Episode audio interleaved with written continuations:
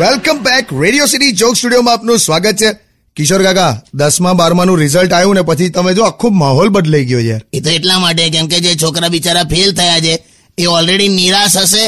અને ઉપરથી મા બાપ ધોઈ નાખશે એમને પણ કાકા ભણવાનું કેટલું ટફ થઈ ગયું છે યાર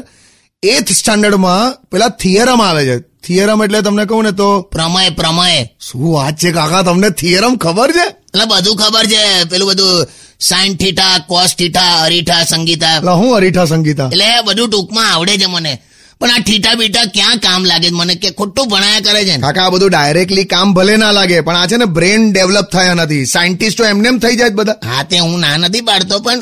દુનિયા છે ને ઇલોજિકલ છે જો જીવનમાં બધું કઈ બધા પ્રશ્નો કઈ ભણવાથી જ સોલ્વ નથી થતા જો આ બધા કહે છે ને કે નાહ્યા પછી શરીરનો બધો મેલ નીકળી જાય તો પછી નાહ્યા પછી હું મારો રૂમાલ ઘસું છું તો કેમ મેલો થાય હવે તમે કઈની વાત કઈ લઈ ગયા સાઈન થી રૂમાલ પર આયા યાર સાચું કહું છું લા તું જો આ આ ડોક્ટરો કહે છે ને કે સાંજે સાત વાગ્યા પછી રાત્રે કોઈ દિવસ આ ખાવાનું નહીં તો સાચી જ વાત છે હા તો પછી ફ્રીજમાં લાઈટ શું કામ આપી લા યાર તમે કેવું કાઢ્યું યાર હવે? તને નહીં ખબર પડેલા મેં ડબલ એમ એ છું તને બહુ બહુ ડબલ સવારી ખબર હશે લા જાઓ ને યાર